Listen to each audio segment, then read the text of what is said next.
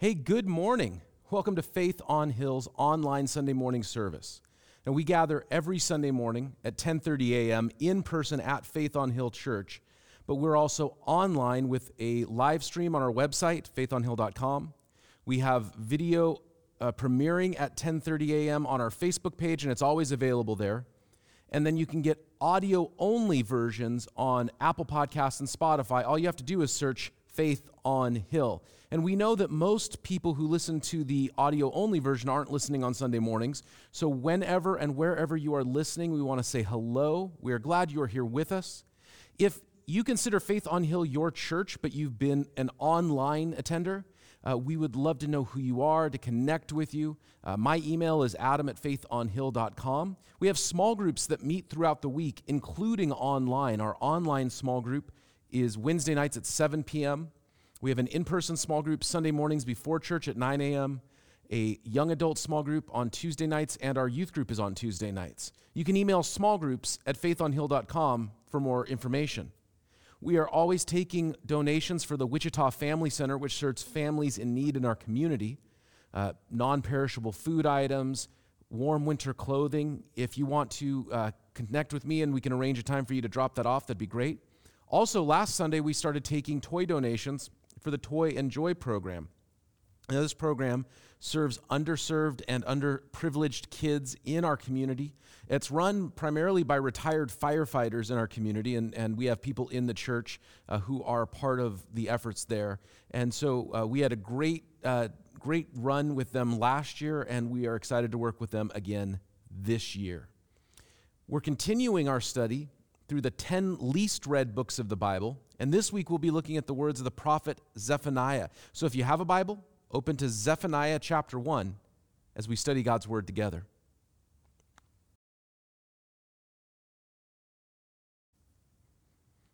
Zephaniah chapter 1, verse 1 says, The word of the Lord came to Zephaniah, the son of Cushai, the son of Gedaliah the son of Amariah, the son of Hezekiah, during the reign of Josiah, son of Amon, king of Judah. Now, Israel had had a civil war, and it was now divided a northern kingdom called the kingdom of Israel and a southern kingdom called the kingdom of Judah. Zephaniah had his ministry centered around Jerusalem, which was the capital of the southern kingdom. And that was his primary point of ministry and prophecy. He is speaking God's word primarily to the people of the southern kingdom. Now, the people of the northern kingdom would have done well to listen to him as well, as would he speaks in chapter 2 to the nations around. So, this message isn't just for the people of Judah and Jerusalem, but for all people, including us. Verse 2 this is the Lord speaking. I will sweep away everything from the face of the earth, declares the Lord. I will sweep away both man and beast. I will sweep away the birds in the sky and the fish in the sea and the idols that cause the wicked to stumble. When I destroy all mankind on the face of the earth, declares the Lord. So, this is sort of a big opening message to everyone.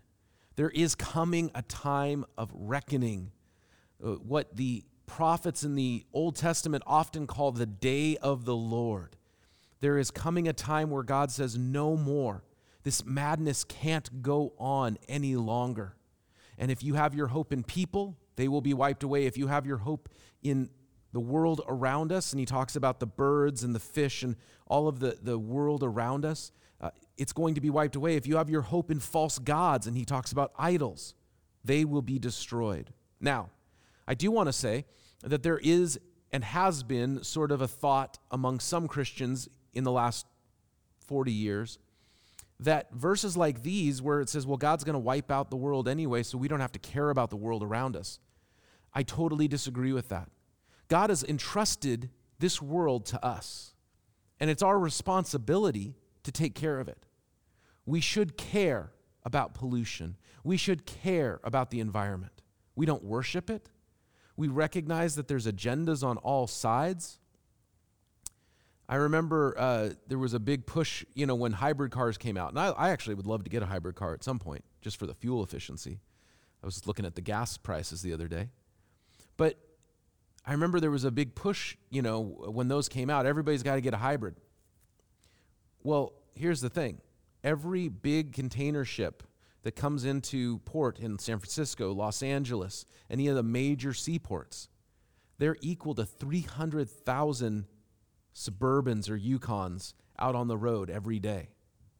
So I understand that there's agendas in place and people are trying to like virtue signal and all that stuff, but that doesn't mean that Christians shouldn't care about the environment.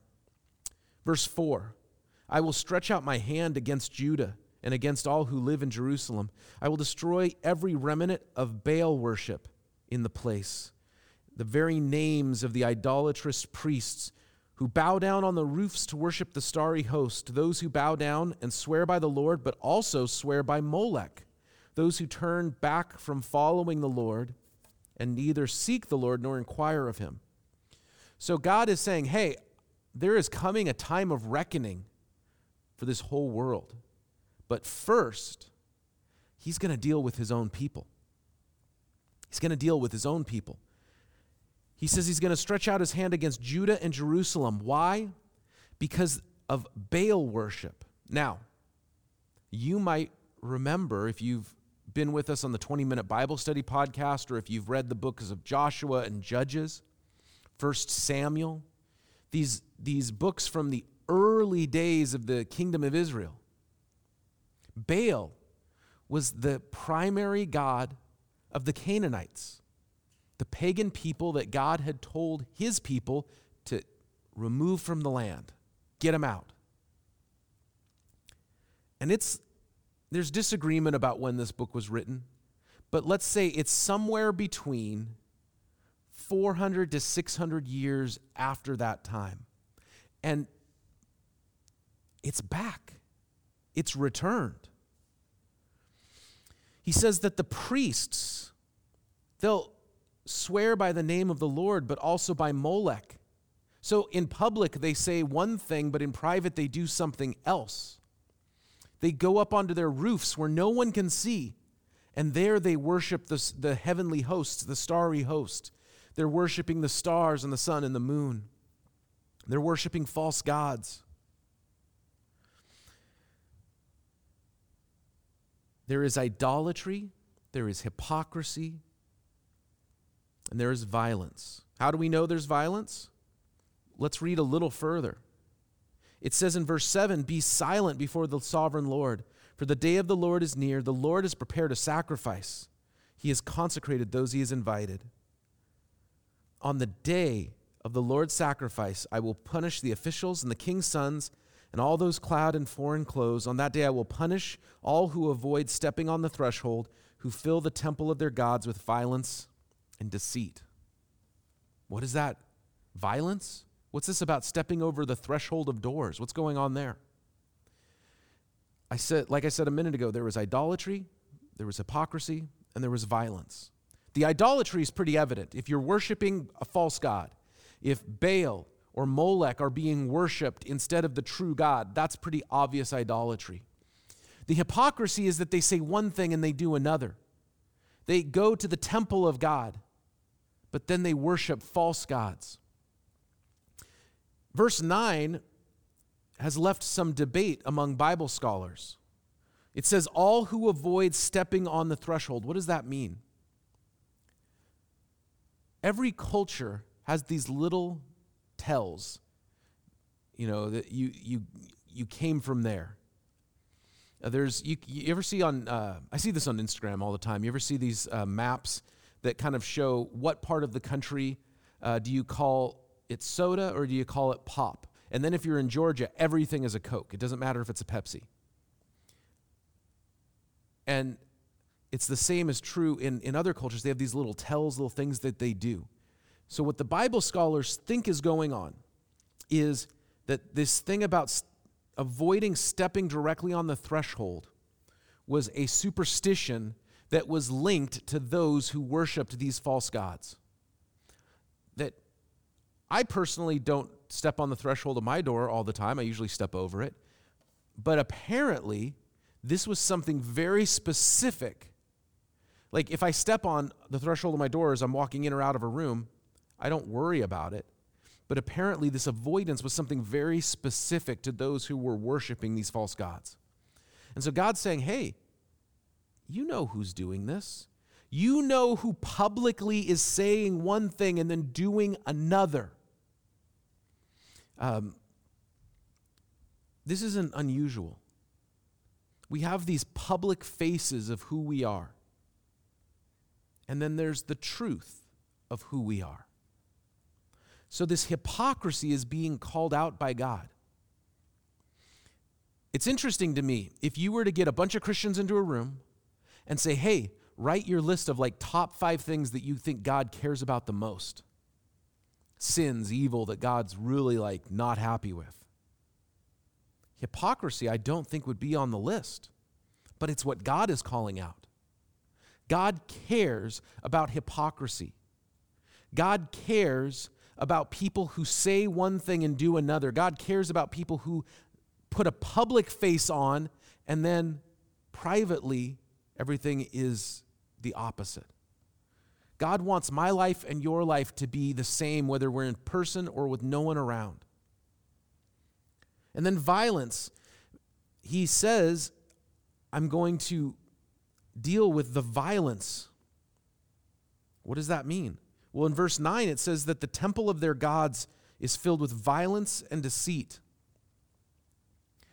Now, that is a, a call out from God because there was only one temple in Jerusalem.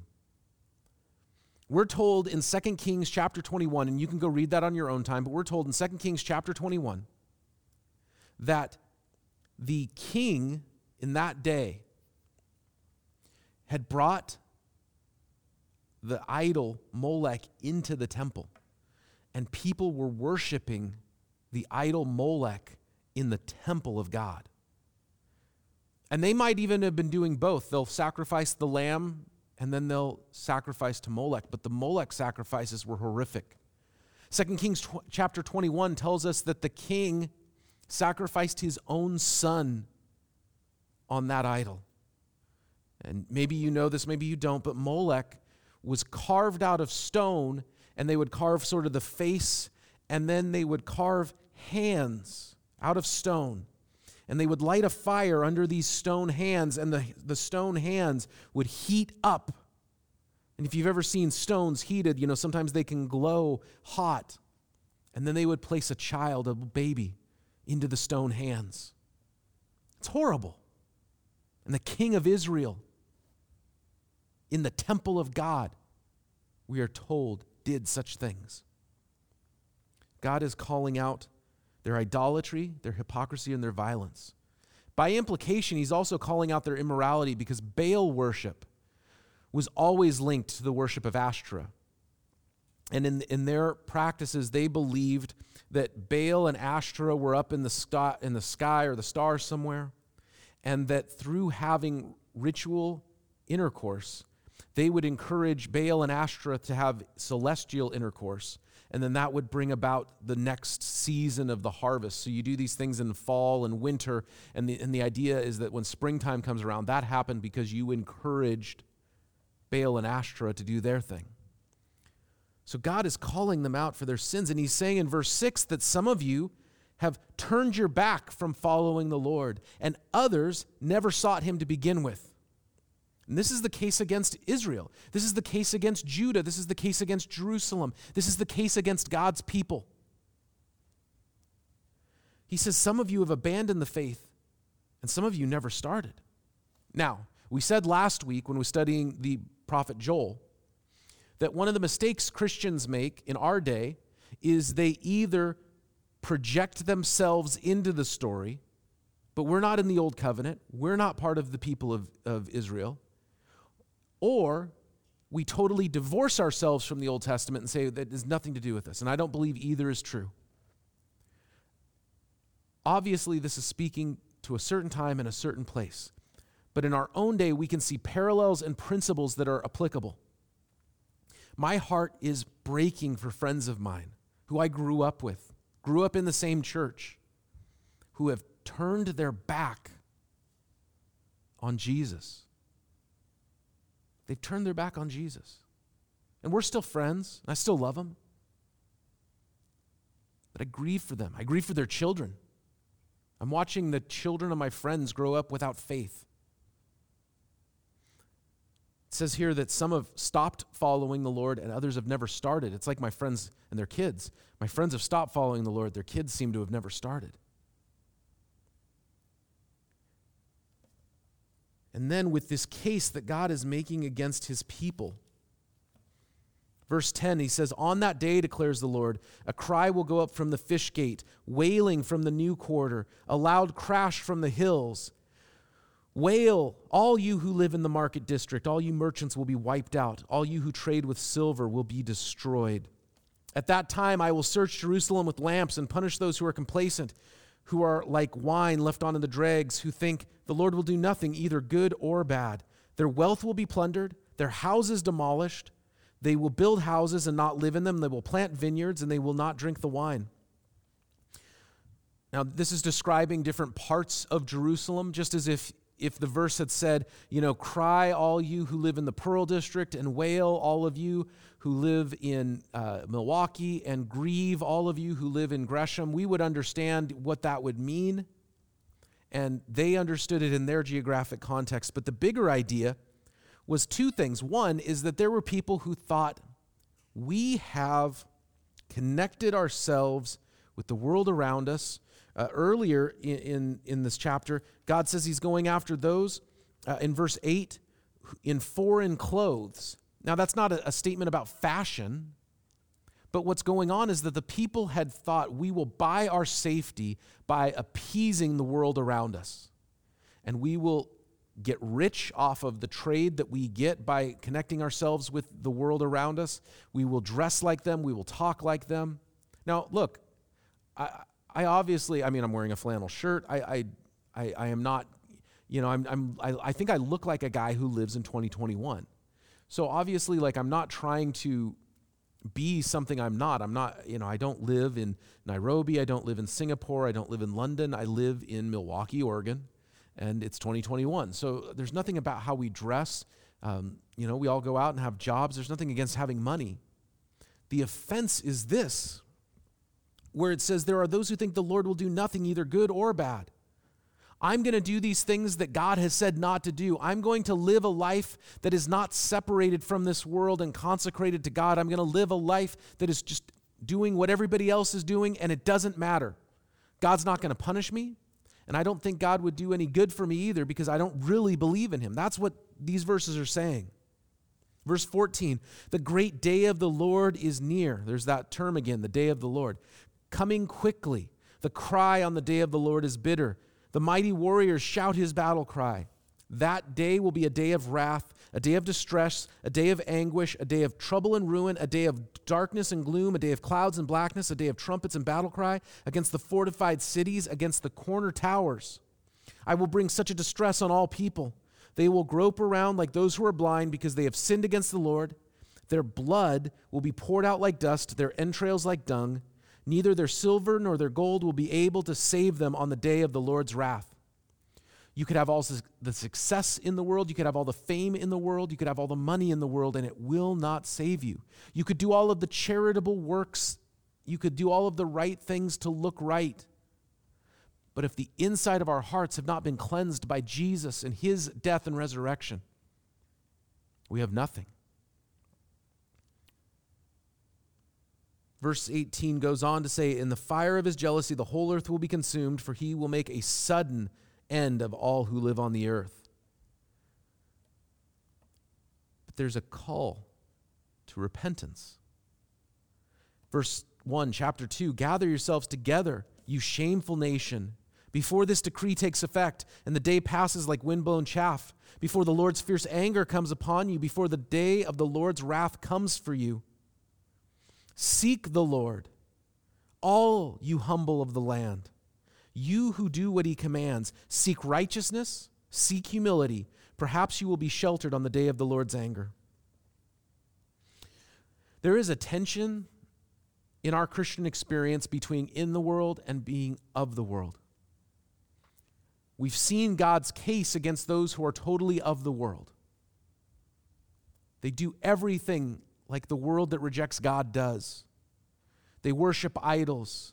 They engage in violence. They're hypocrites. They engage in immorality. They think that the wealth and the culture of the world will save them. They think that whatever the culture says is right is right, and whatever God says is optional, if not just outright wrong. And God says, gather yourself together, gather yourselves together, and seek the Lord. Seek righteousness and seek humility. And this is a message to all people. It's a message to Judah and Jerusalem in Zephaniah's day. It is a message to us in our day. One of the mistakes that Christians have made is this idea that some parts of the culture don't need this message. All parts of our culture need this message. All parts of our culture need this message. From the farthest left to the farthest right, from the oldest to the youngest, from the most conservative to the most progressive, everyone needs this message. Seek righteousness and seek humility.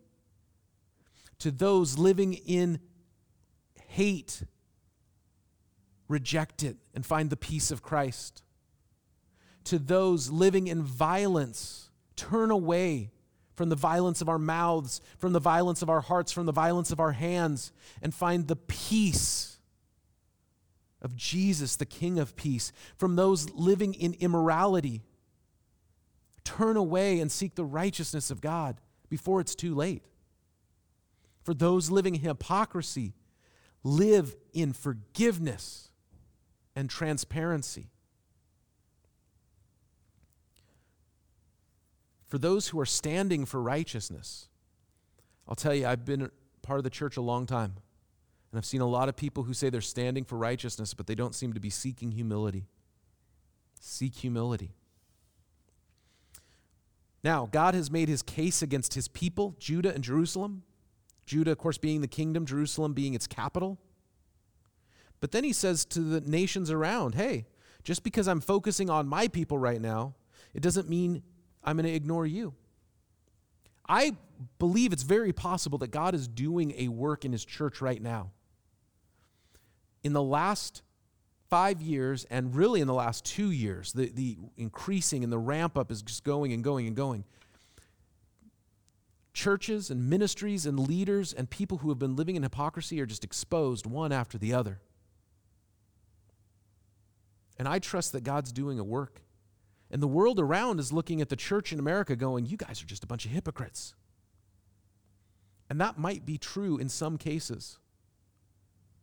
But that doesn't mean that God doesn't care about what's going on in the world outside.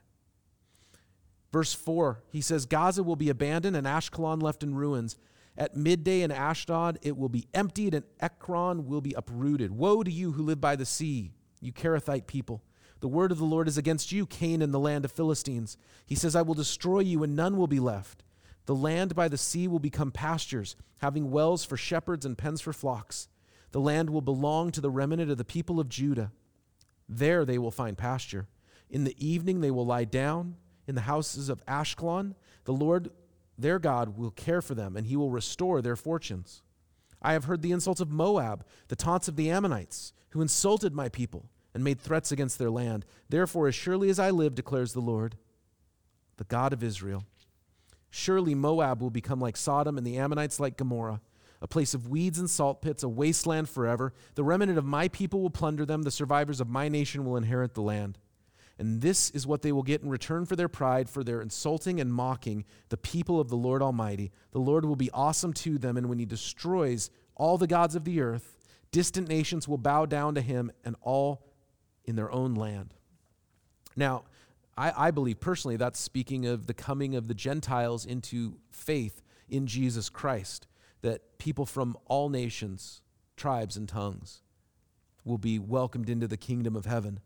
Verse 12 You Cushites too will be slain by my sword.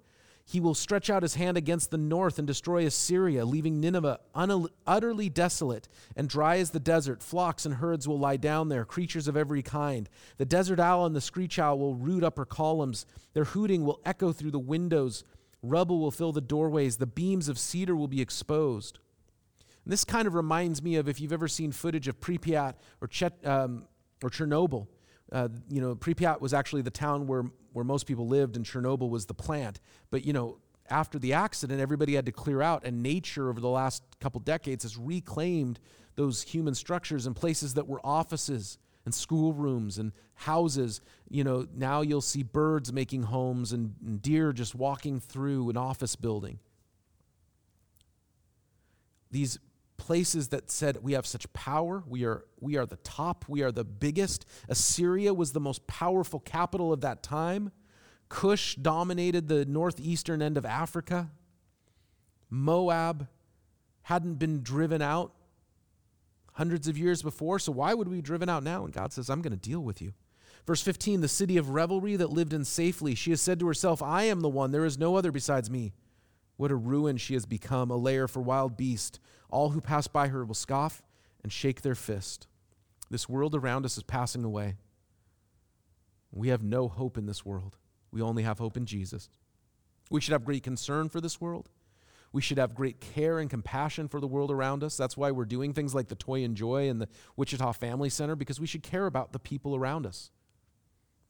But I don't have any hope for the future of this world. Verse 1, chapter 3 says, Woe to the city of oppressors. This is again speaking of Jerusalem. Rebellious and defiled, she obeys no one, she accepts no correction. She does not trust the Lord. She does not draw near to her God. Her officials within her are roaring lions. Her rulers are evening wolves who leave nothing for the morning. Her prophets are unprincipled. They are treacherous people. Her priests profane the sanctuary and do violence to the law. Speaking of the things we talked about earlier, the Lord within her is righteous. He does no wrong. Morning by morning, he dispenses his justice, and every new day, he does not fail. Yet the unrighteous know no shame. I have destroyed the nations, their strongholds are demolished. I have left their streets deserted. With no one passing through, their cities are laid waste, and they are deserted and empty.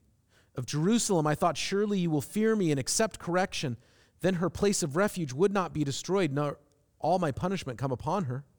But they were still eager to act corruptly in all that they did. Therefore, wait for me, declares the Lord, for the day I will stand up to testify. I have decided to assemble the nations, to gather the kingdoms, and pour out my wrath on them, all my fierce anger. The whole world will be consumed by the fire of my jealous anger. God is still good among his people.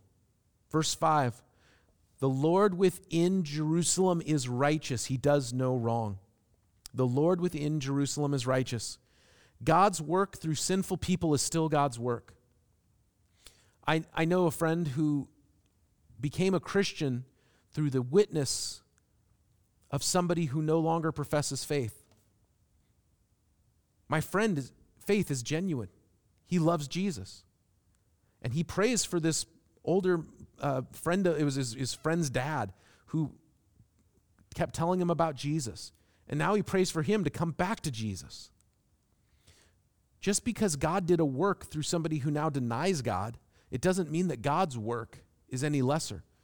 There's a story in the Bible about a prophet who had to run and hide from the king. The king wanted to kill him because he was, you know, speaking the words of God, and the king didn't want to hear the words of God. So God said, Hey, Go to this little ravine, this hidden canyon. There's a brook there, there'll be water, and I'm going to send the birds to bring you food. And so miraculously, birds would bring him food every morning. And he had water to eat, and it was, you know, sheltered, and every, he's place to hide out. The birds were ravens, and ravens were unclean birds in the Old Testament law. Carrion eaters, the bird, type of birds that eat dead things. So it was good. You didn't want to eat those birds because they carried disease. Yet God sent those birds to bring the food. And somebody once said, and I think this is true, that just because the bird was unclean, it doesn't mean that God's work through them was invalid. And there are people that look and they see everything that's wrong in the church. And you think you know everything that's wrong in the church? I bet I've got five other things you don't know about. But God is still good within Jerusalem and he is still good within his church. He does no wrong. God's goodness is not diminished by people's sin or failure. And we have to wait for God to do his work. Verse 8, therefore wait for me, declares the Lord, for the day that I will stand up to testify. Therefore wait for me for the day that I will stand up and do a work. You know, there are times where God just seems to be doing stuff and doing stuff, and then there are times where for some reason that we don't know, it seems to pause. And maybe we're in that season right now. Honestly, as somebody that studies a lot of history, I have to go back to pre First Great Awakening America to find a time where people were having the conversations in the church like they are today. God is still good among evil people. God is still good in his holy church. And I trust and wait and know that he will work. Then finally, he calls to his people. He says in verse 9, Therefore I will purify the lips of my people, that all of them may call in the name of the Lord and serve him shoulder to shoulder. I'll tell you what, I am so tired of divisions within the church. To serve shoulder to shoulder with somebody stand next to. I have so many friends who used to stand shoulder to shoulder and we, we served Jesus together, and some still do, but many don't. I want to see them shoulder to shoulder with me again. From beyond the rivers of Cush, my worshippers, my scattered people will bring me offerings. On that day, you, Jerusalem, will not be put to shame for all the wrongs you have done to me, because I will remove from you your arrogant boasters. Never again will you be haughty on my holy hill. But I will leave within you the meek and the humble. The remnant of Israel will trust in the name of the Lord. They will do no wrong and they will tell no lies. A deceitful tongue will not be found in their mouths. They will eat and lie down, and no one will make them afraid. That's basically like, hey, you could have lunch, and then you could go out to the park and you could just lay down and you're not worried somebody's going to rob you. You could leave your keys in your car with the windows down and nobody's going to steal from you. Sing, daughter Zion. Shout aloud, Israel. Be glad and rejoice with all your heart, daughter Jerusalem. The Lord has taken away your punishment. He has turned back your enemy. The Lord, the King of Israel, is with you. Never again will you fear any harm. On that day, they will say to Jerusalem, Do not fear Zion. Do not let your hand hang limp. The Lord your God is with you, the mighty warrior who saves you. He will take great delight in you. In his love, he will no longer rebuke you, but will rejoice over you with singing. God rejoices over you if you are in Christ. I will remove from you all who mourn over the loss of your appointed festivals, which is a burden and a reproach. This is probably speaking of those who mourn over the loss of the, um, either, it could be both ways. It could either be the law those who rejoice over the loss of the old law, or those who rejoice, or, or, those who mourn, excuse me, over the loss of these appointed feasts, which were the pagan practices, the worship of Molech and Baal and Ashtoreth. That's what I think it's speaking about. At that time, I will deal with all who oppress you. I will rescue the lame. I will gather the exiles. I will give them praise and honor in every land where they have suffered shame. At that time, I will gather you. At that time, I will bring you home and I will give you honor and praise among all the peoples of the earth when I restore your fortunes before your very eyes, says the Lord. Israel, God's people, the Jews, was restored to the land after the Babylonian captivity. Israel is restored to the land after 1948, and Israel will be restored to the land when Jesus returns and sets things right. Verses 19 through 20, I do not believe are about us. Remember, I said last week, one of the, the things that we learned from Joel is that we aren't projecting ourselves into the story. This is written for Israel, and we're the church. But they can be sources of hope for us. These verses can be sources of hope for us. Because if God has been so faithful to a people that have been so faithless to Him, how much will He be faithful to you and to me? The restorative work of God knows no bounds. Jesus is reaching out He's reaching out to lost daughters and sons, those who have become wayward. He's reaching out to people who once stood shoulder to shoulder with other Christians and have gone their own way. He's reaching out to churches who have allowed hypocrisy to reign. He's reaching out to Christians who have put violence or idolatry in their hearts. He's reaching out. He's reaching out. And we can have great hope. But here's, here's the big takeaway idea. This is like if you remember only one thing, think about this. I want to go back to chapter 2.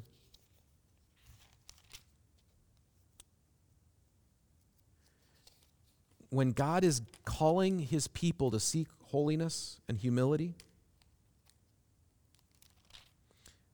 what does he say?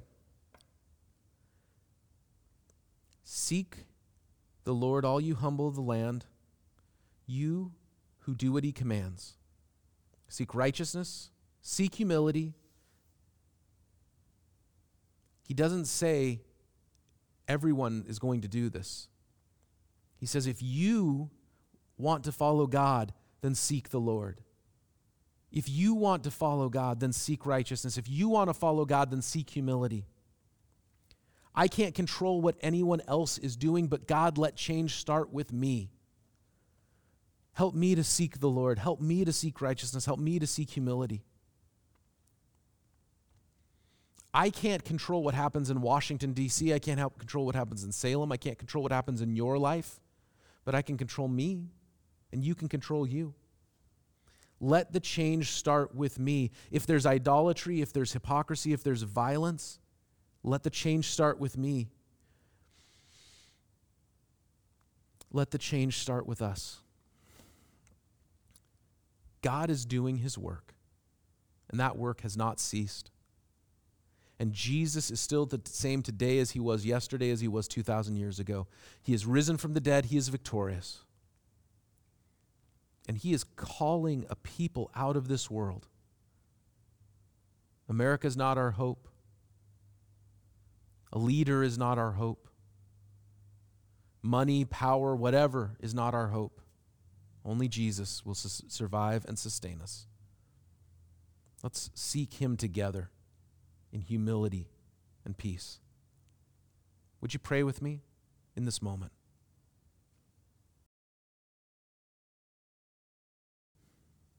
As we enter a time of prayer, I want to invite you to freely use the pause button.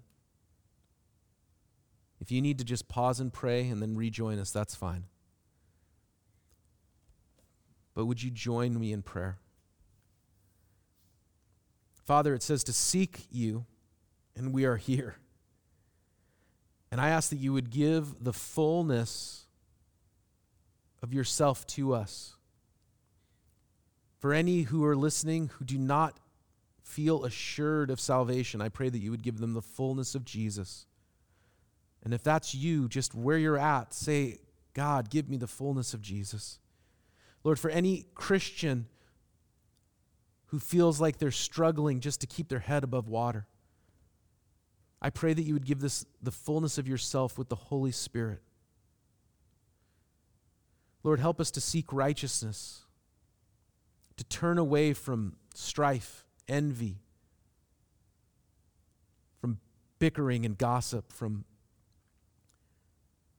racism, prejudice the idolatry of humanity. And help us to seek humility.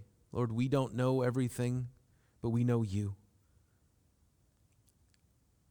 Lord, this world is so full of division and pride. Bring us to a place of unity and soft hearts, humble hearts. Pray these things in the name of Jesus. Amen. God bless you. We'll see you this week in the small groups and next Sunday at 10:30 a.m.